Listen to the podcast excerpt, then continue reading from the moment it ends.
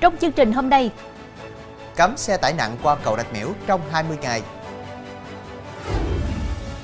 Cà Mau, 3 thợ lặn mất tích sau tiếng nổ lớn trên sông Cửa Lớn.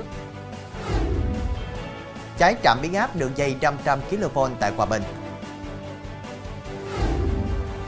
Tất bật thu quạp lá dông, mong hốt bạc dịp Tết Nguyên Đán. Đói lo thực phẩm bẩn dịp cận Tết. Quý khán giả đang theo dõi chương trình Cửa sổ đồng bằng phát sóng lúc 18 giờ mỗi ngày trên đài phát thanh và truyền hình Bến Tre.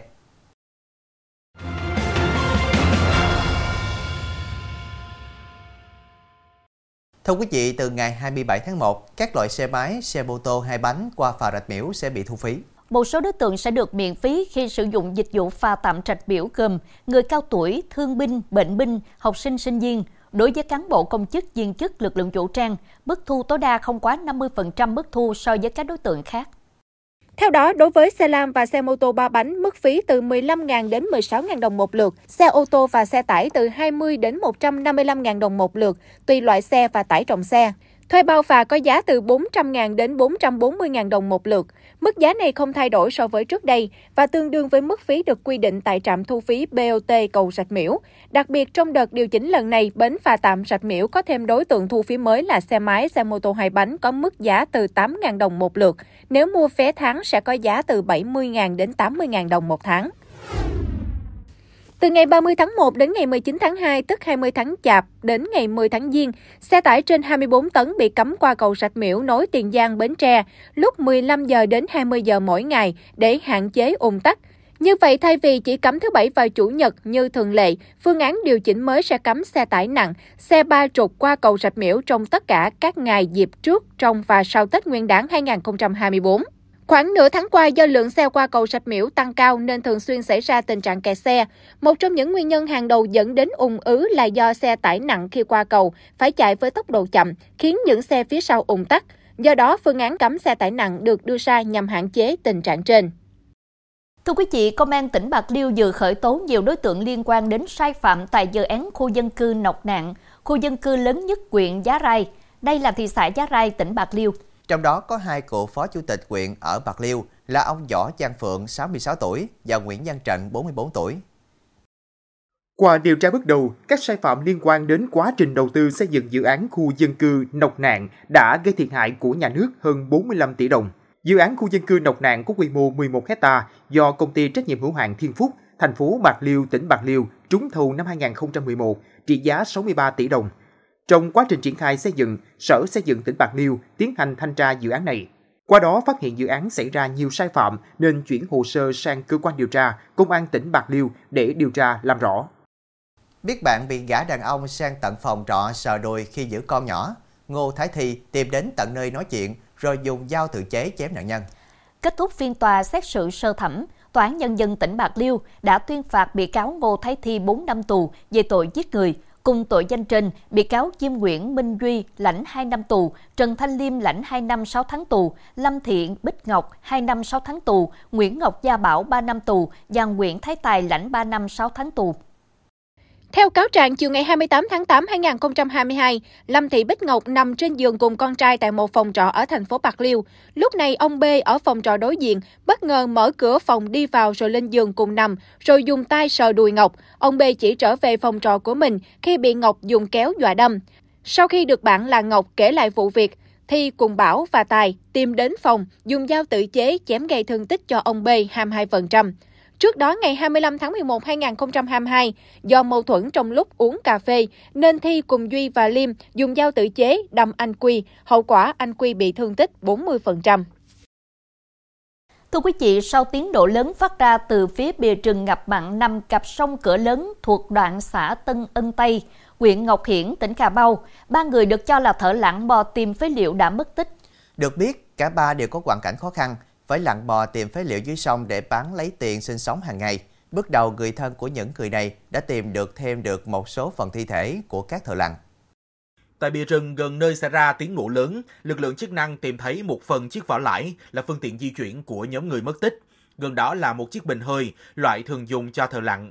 lực lượng làm nhiệm vụ còn tìm thấy nhiều mẫu vật dính trên cành, nhánh của cây rừng, được cho là một phần thi thể của các nạn nhân.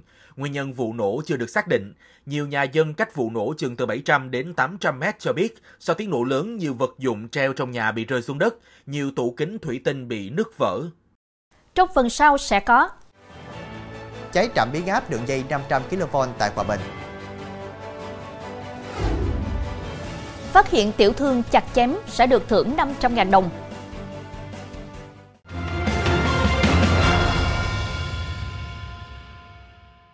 Tiếp tục chương trình với thông tin quả quạng, nhà máy Thủy điện Hòa Bình xác nhận vừa có một đám cháy xảy ra tại trạm biến áp AT2 thuộc đường dây truyền tải 500 kV vào khoảng 19h30 tối qua.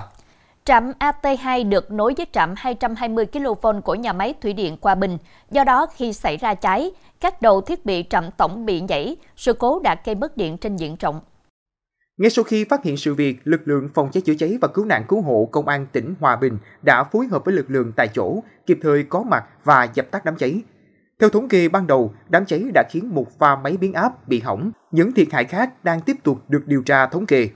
Sau khi đám cháy được dập tắt, nhà máy Thủy điện Hòa Bình ngay lập tức đấu nối lại thiết bị và khắc phục sự cố, đấu nối lại hệ thống điện.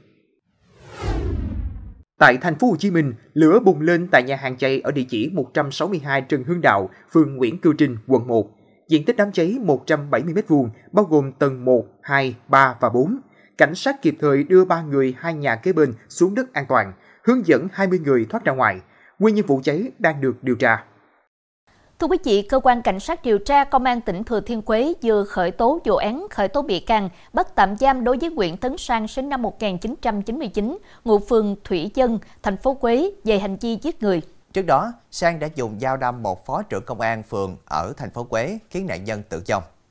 Khoảng 18 giờ ngày 12 tháng 1 tại phường Thủy Vân, thành phố Huế, Sang có dấu hiệu bị tâm thần đã chặn xe, gây gổ và đe dọa người đi đường. Sau khi nhận tin báo của người dân, Đại úy Trần Duy Hùng, Phó trưởng Công an phường Thủy Vân, cùng cán bộ trực ban và bảo vệ dân phố, nhanh chóng có mặt để vận động, nhắc nhở, yêu cầu Sang quay trở về lại nhà. Tuy nhiên, Sang không chấp hành mà còn có thái độ hung hãn, lời qua tiếng lại và xô xát với tổ công tác. Khi tổ công tác đang vừa tìm cách kiểm soát hành động hung hãn của Sang, vừa điều tiết giao thông, thì bất ngờ Sang vùng chạy vào trong nhà, lấy một cây dao nhọn rồi lao ra tấn công tổ công tác. Đại úy Hùng bị đối tượng đâm nhiều nhát vào vùng cổ và ngực rồi hy sinh sau đó. Thưa quý vị, lần đầu tiên tại tỉnh Thừa Thiên Huế, một khu chợ truyền thống đã thông báo treo thưởng 500.000 đồng cho ai phát hiện tiểu thương ở chợ chặt chém. Được biết, nhiều năm gần đây, chợ Đông Ba đã buộc các tiểu thương buôn bán ở chợ niêm yết giá từng mặt hàng. Tuy nhiên, gần đây, Ban Quản lý chợ nhận được một số phản ánh nhỏ lẻ về việc tiểu thương không niêm yết giá, chặt chém khách hàng, nên Ban Quản lý chợ quyết làm tới cùng. Theo đó, nếu người dân, du khách phát hiện có tình trạng chặt chém, hét giá ở chợ, thì chỉ cần quay video lại rồi cung cấp cho Ban Quản lý chợ. Ban Quản lý chợ sau đó sẽ làm việc với tiểu thương để xác minh thông tin, và nếu đúng sẽ trao thưởng 500.000 đồng cho người cung cấp. Đối với tiểu thương bị phát hiện chặt chém, Ban Quản lý chợ sẽ tiến hành đình chỉ hoạt động buôn bán tại chợ 7 ngày và phạt tiền theo nội quy của chợ. Thưa quý vị, hôm qua một chiếc xe tải chở bia đang lưu thông trên đường thì bất ngờ bị lật khiến cho hàng trăm thùng bia tràn ra quốc lộ 1 đoạn qua huyện Diễn Châu, tỉnh Nghệ An. Rất nhanh chóng, người dân địa phương và người đi đường đã chung tay giúp tài xế thu gom hàng, dọn dẹp hiện trường. Tài xế không bị thương, nhưng xe tải đã húc đổ một đoạn rào cứng, ngăn cách đường, bia trên xe đổ xuống đường. Người dân sau đó đã giúp tài xế thu gom bia, xếp gọn gàng để chủ hàng vận chuyển đi nơi khác. Lực lượng trạm cảnh sát giao thông 51 thuộc phòng cảnh sát giao thông Công an tỉnh Nghệ An sau đó có mặt bảo vệ hiện trường, điều tiết giao thông. Nguyên nhân ban đầu được cho là do trời mưa, đường trơn, tài xế phanh gấp nên xe bị trượt, tự lật. Thưa quý vị, những ngày gần Tết Nguyên Đán, người dân làng Tràng Cát ở huyện Thanh Oai, thành phố Hà Nội tất bật thu hoạch lá dong từ sáng sớm với hy vọng kiếm lời sau một năm chán giả. Làng Tràng Cát được biết đến là thủ phủ trồng cây dong xanh nổi tiếng ở Hà Nội. Cứ mỗi dịp Tết đến xuân về, người dân lại tất bật thu hoạch, lựa chọn những tàu lá đẹp nhất để bán ra thị trường, phục vụ nhu cầu gói bánh chưng của người tiêu dùng. Cây dong xanh được trồng ở làng Tràng Cát là loại dong nếp, lá mọc bao quanh thân, cuốn lá dài và tròn. Kích thước lá rộng từ 20 đến 40 cm, dài từ 40 đến 60 cm. Mặt trên lá xanh thẫm, nhẵn bóng, mặt dưới màu xanh nhạt, không có lông. Lá dong sau khi được cắt sẽ được bó lại rồi đem đi rửa. Từng bó sau đó được vận chuyển đến thương lái với mức giá từ 800 đến 1.000 đồng một lá. Thời điểm cuối tháng Chạp, giá lá dông tăng lên từ 1.500 đến 1.700 đồng một lá. Thưa quý vị, thời điểm đầu tháng Chạp đến thăm làng bánh in An Lạc, xã Duy Thành, huyện Duy Xuyên, tỉnh Quảng Nam. Từ đầu làng đã nghe tiếng máy xay bột, tiếng cọ lóc cốc của người thợ đổ bánh ra khuôn. Đặc biệt cả làng thơm nức mùi nếp mới đậu xanh. Tại cơ sở của gia đình ông Đặng Xuân Cầm, 70 tuổi, 4 lao động đang hăng say làm việc để kịp cung ứng các đơn hàng được đặt trước. Ông Cầm đã gắn bó với nghề làm bánh in truyền thống 30 năm nay. Theo ông Cầm, nhiều hộ làm bánh đã áp dụng máy móc hiện đại vào sản xuất như máy xay bột, trộn bột, máy in bánh, lò nướng. Công việc làm bánh thuận tiện hơn, sản lượng tăng cao. Cơ sở ông chủ yếu hoạt động vào dịp Tết nên ông Cầm duy trì cách in bánh thủ công bằng khuôn gỗ, vẫn đảm bảo chiếc bánh in bắt mắt, tinh xảo. Năm nay giá nguyên liệu tăng cao nhưng những hộ làm bánh ở An Lạc vẫn duy trì mức giá cũ, dao động từ 30.000 đến 36.000 đồng một ký tùy loại. Đặc biệt, mẫu bánh in được xếp theo hình tháp, trang trí bắt mắt hiện đang bán rất chạy, được người dân ưa chuộng mua làm quà hoặc bày bàn thờ ngày Tết. Trong phần sau của chương trình, Thái Lan nổ lớn ở nhà máy phá hoa khoảng 20 người chết. Nỗi lo thực phẩm bẩn dịp cận Tết.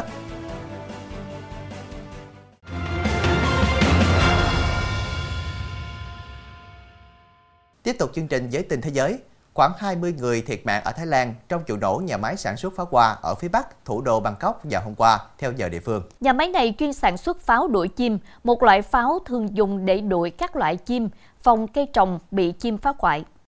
Hình ảnh đăng trên mạng xã hội cho thấy một đám khói đen khổng lồ bốc lên nghi ngút từ hiện trường vụ nổ. Hiện trường đã bị san bằng, các mảnh kim loại vương vãi trên mặt đất.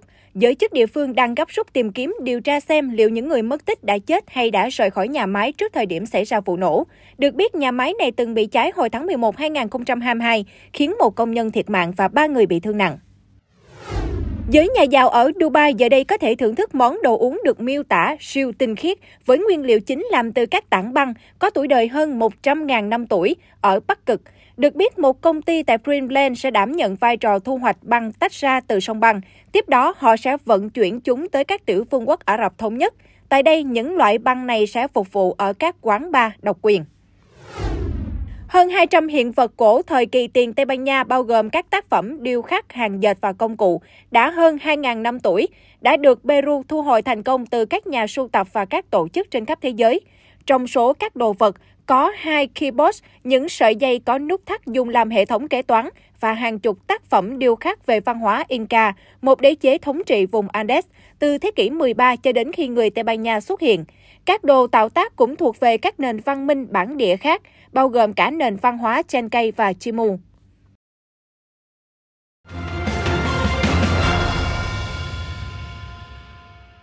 Thưa quý vị, dịp cuối năm, các cơ sở sản xuất nhập nhiều nguyên liệu thực phẩm để sản xuất các loại thực phẩm chế biến sẵn. Cùng với đó, nhu cầu tiêu dùng và ăn uống cũng tăng cao khiến cho thực phẩm bẩn được đưa đi tiêu thụ và rao bán tràn lan trên thị trường.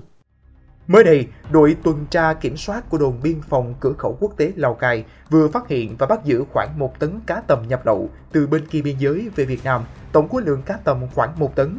Đội tuần tra đã lập biên bản, đưa 3 đối tượng có liên quan cùng toàn bộ tang vật về đồn biên phòng để xác minh, điều tra, làm rõ.